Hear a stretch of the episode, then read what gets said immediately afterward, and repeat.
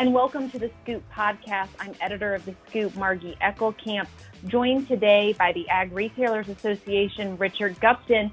Richard, how are you doing today? Doing well. Just uh, we were getting like sleet and freezing rain here. It looks like where a lot of the other country is, but uh, just uh, all's well. I joked that misery loves company in February. Yeah, well, we still have power, so you know, think about the folks in Texas and uh, elsewhere that don't right at the moment. But uh, knock on wood, we still have power and, and uh, internet and everything at our house, so uh, feel blessed about that. But thinking about others in the country. Absolutely. Hey, thank you for joining us today on the podcast. Want to touch on a couple of updates from DC, and let's just get kicked off with maybe some of the really timely activity that's going on and what have been the the first actions by the Biden Harris administration that you'd like to highlight for ag retail? Yeah, well, they've uh, been fairly active since he was sworn in office on January 20th, uh, issuing a, I think it's a record number of executive actions, whether that's uh, executive orders or memorandums or other directives. Um, and a lot of those, the, the, out of the box was a, an executive order revoking a, a number of regulatory reform executive orders from the previous administration. They've also issued uh, a directive talking about modernizing regulatory review, but in that document, it talks about not looking at necessarily the uh, cost analysis. They they talk about looking at uh, benefits, regulatory benefits that are difficult or impossible to quantify. We don't know what that means quite yet, but are concerned that it, you know they may not be looking at the full economic impacts that it, uh, something could have on industry. So that's something we're going to watch closely. They have issued also a, a climate crisis executive order. Um, part of that talks and those raised in the hearings with uh, Tom Vilsack, who is you know nominated for Secretary of Agriculture again, and uh, Michael Regan, who's been nominated for the EPA administrator, talking about climate change and those issues. Uh, one of the this this directive that was issued by Biden creates a national task force. They want a carbon pollution free electricity sector no later than 2035. If you look at today's electricity output, 60 to 70 percent is from coal, natural gas, and other fossil fuels. They also want to have clean, zero emission vehicles for federal state agencies. So, how does that impact the biofuels industry and agriculture? That's something of a big concern for us. Uh, they also, the positive side talks about voluntary adoption of climate smart agricultural and forestry practices. Um, but they also have a goal of conserving at least 30% of our lands and waters by 2030 and a net zero economy by 2050. So, does that do those goals mean taking land out of production for agriculture? Um, those are the things we're watching fairly closely with this administration and hopefully be heavily engaged with them to make sure, again, these are all voluntary initiatives. And uh, in our perspective, agriculture is part of the solution to dealing with climate change. And it, the first environmentalists are really the farmers, right? You have to pass along that land from generation to generation, and, and the ag sector are the forefront of the environmental movement. So we hope to be heavily engaged not only with the Biden administration but with Congress on those types of issues.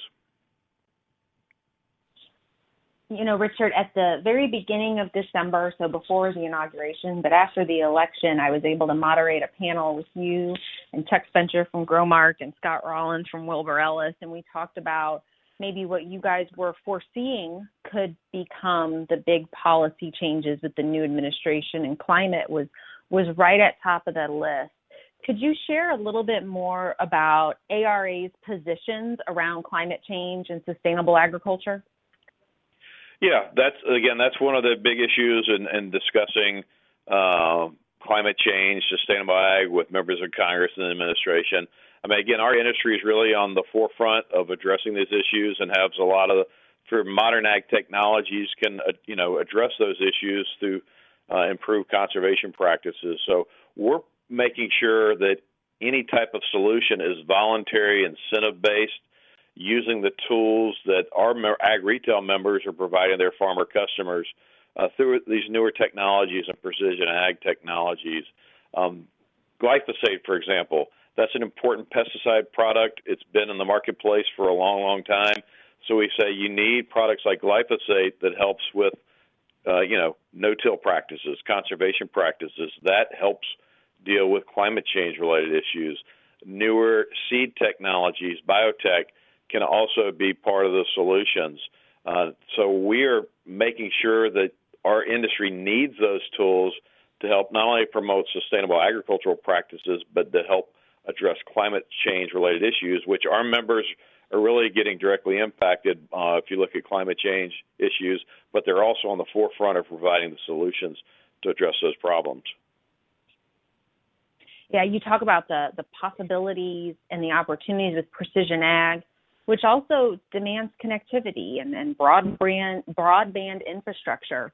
Could you share a little bit on how ARA sees the landscape there for both broadband as well as transportation infrastructure in the near future?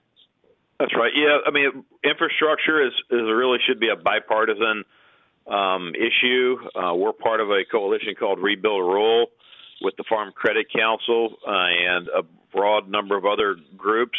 So, infrastructure investment in rural communities is important, including for rural broadband. Um, you've seen even congressional hearings because a lot of these uh, members of Congress are, are, are zooming in, having using Zoom to participate in hearings. And if they're in rural areas, one of the con- congresspersons from Minnesota, for example, uh, you know, cut out for part of the hearing because their broadband went down. So we think there needs to be investment uh, in broadband in rural communities uh, now more than ever to help with the precision ag technologies that I talked about uh, but also investment in our infrastructure, roads and bridges, rural communities. There's a a large number of areas throughout the country that really have not been properly addressed with infrastructure investment. Uh, so there should be a bipartisan solution, and I think that's one of the first things after they get through and can negotiate uh, this another COVID package, which we're looking at right now. The next step will be a, a broader infrastructure package, and that's something we plan to be heavily engaged with uh, with Congress and and the Biden administration. Yeah, you bring up COVID there, Richard, and it makes me think, oh man, we're approaching that one year mark of when ag was deemed an essential industry and, and everybody was able to carry on with their work during the pandemic and continue to deliver everything that's needed for food production. And I know food equity has really come into focus for you guys here in the near future. Can you share a little bit with our audience what is food equity and why does it matter for ag retail? Yeah, this is exactly right. Well, food equity means you know everybody should have the opportunity to have a stable, affordable food supply and access to that food supply. And really, our our message to the administration and Congress is that can really only be done by the agricultural sector, our ag retail members working with their farmer customers to do that so the food can be affordable, it's available, and have a secured food uh, domestically grown can only be done if, if our our farmers and have the tools, whether that's seed, pesticide, fertilizer, biostimulants, or other precision ag technologies the, that there's government-based decisions on sound science and risk-based, uh, peer-reviewed data, and not following like a European model of a hazard-based approach. Um, we need to be able to export U.S. ag products and technologies to other countries again to make sure everybody, whether it's domestically and globally, has access to affordable food.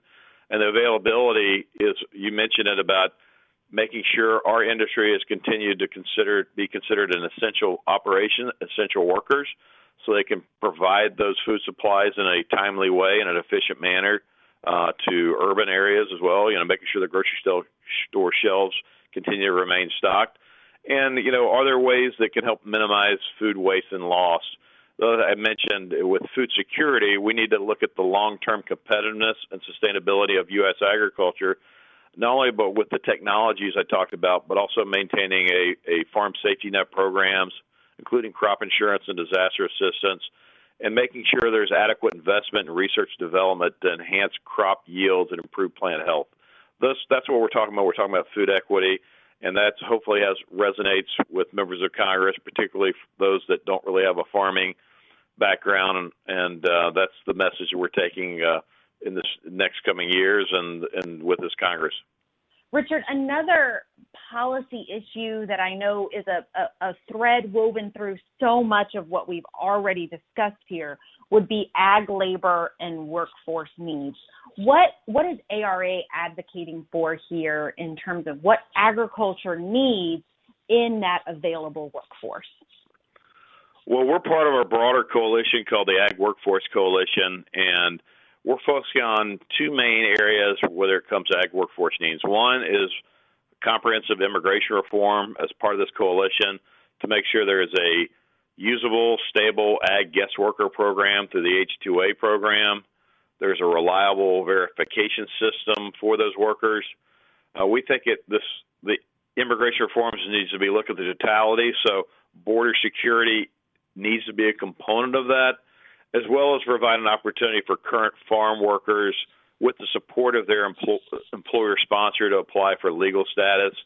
Um, the other part of that is for ag retailers and, and again, a lot of other businesses, there's a driver shortage. Um, so we think that there needs to be an opportunity apprenticeship program for younger drivers ages 18 to 20. Right now, the federal law, you have to be 21 to drive in, in interstate as a commercial driver. And so there's legislation called the Drive Safe Act that would create an apprenticeship program. Uh, FMCSA, which is the Federal Motor Carrier Safety Administration, during the last administration had, had asked for input on a young dri- CDL driver program, and that's something we support. So we're hopeful that the Biden-Harris administration and Department of Transportation there will continue looking at that program. But those are the things we're looking at and trying to address it. And I think President Biden has announced, or today, or will announce shortly, their proposal for immigration reform. The problem has been there's these broader initiatives that agriculture gets dragged into, and it makes it really difficult to get something passed in Congress because of some other immigration related issues. So hopefully we can avoid that this Congress. We think there's an opportunity, but and we'll work with members and the administration to try to try to get something over the finish line this year.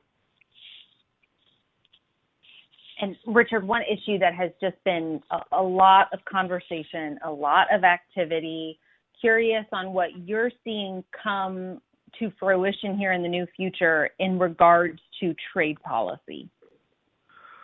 Well, yeah, it, I think we'll have a little bit different approach uh, with the new administration on trade. Um, maybe not as confrontational, um, although they haven't re- re- um, eliminated it, the tariffs as of yet, like for China, with China. Um, so that's an ongoing thing to look at. Uh, it's related to for free and fair trade. Um, I think it will hopefully be a priority for this administration to have uh, initiated additional trade deals. Um, so that's something we're going to be heavily engaged on. Obviously, again, exports of agricultural products is important uh, part of the our economy here, and we're going to work very closely. But we also rely on imports with certain uh, input products as well. Uh, so that's something we're going to work pretty closely with the uh, with the current administration. We had a positive working relationship in the last administration. We hope to continue that in the current administration. And if we could switch gears just a little bit from policy to regulatory, and I know that was something you were really watching with the new administration and as they were making some selections for who would head up the regulatory agencies. What what are you seeing there that you would like to point out to ag retailers? Yeah, well, there's some areas of concern. If you look at, um, and again, the beginning of this administration, they they're looking at re- reviewing a regulatory freeze and maybe uh, changing uh, regulations that have been put in place the last administration, whether that's the you know waters of the U.S. rule, the WOTUS rule, uh, which we were supportive of of the Trump administration's uh, final regulations. They're looking at maybe revisiting the uh, risk management program that deals with the regulation of anhydrous ammonia, uh, chlorpyrifos uh, the EPA's Office of Pesticide Programs. They're also looking at revisiting the agricultural worker protection standard dealing with these application exclusion zone requirements. Um, so there's a host of things, uh, even at OSHA, process safety management, for example, as well. Uh, is something we're going to watch fairly closely to see what type of actions they may take. Um, and just right now, you know, we're having a discussion. We had uh, the Individuals Department of Transportation the Volpe from the Volpe Center, they're a research arm of the Department of Transportation. They're looking at the fatigue life, for example, of anhydrous ammonia nurse tanks.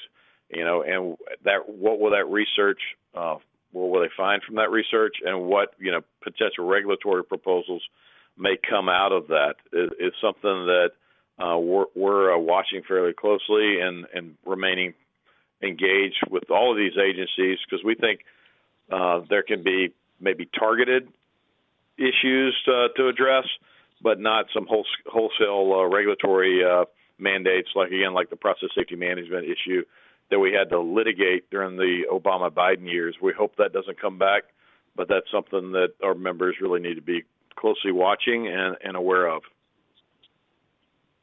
Well, Richard, thank you so much for this update from DC. Appreciate it and look forward to the next time we're able to catch up. No, I appreciate the opportunity. I, I will put in a plug. We're, we're now, because we can't meet in person, we're having a virtual legislative fly in with uh, Congress and a lot of our members. We're doing that over a five week period.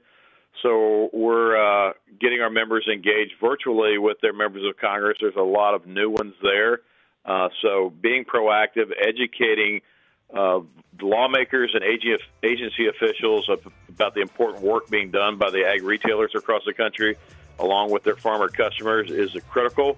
Because as as I'm saying to our members, and if they're if they're not at the table, they're on the menu for these policy decisions. So we want to make sure all our members are at the table with ARA, helping shape these policy decisions as they uh, come up during the uh, 2021. Well, if folks want to connect with ag retailers on Twitter, I know they can find you at ag retailers. For the Scoop podcast, I'm Margy Eckelkamp. You can find us on Twitter at Farmers Advisor.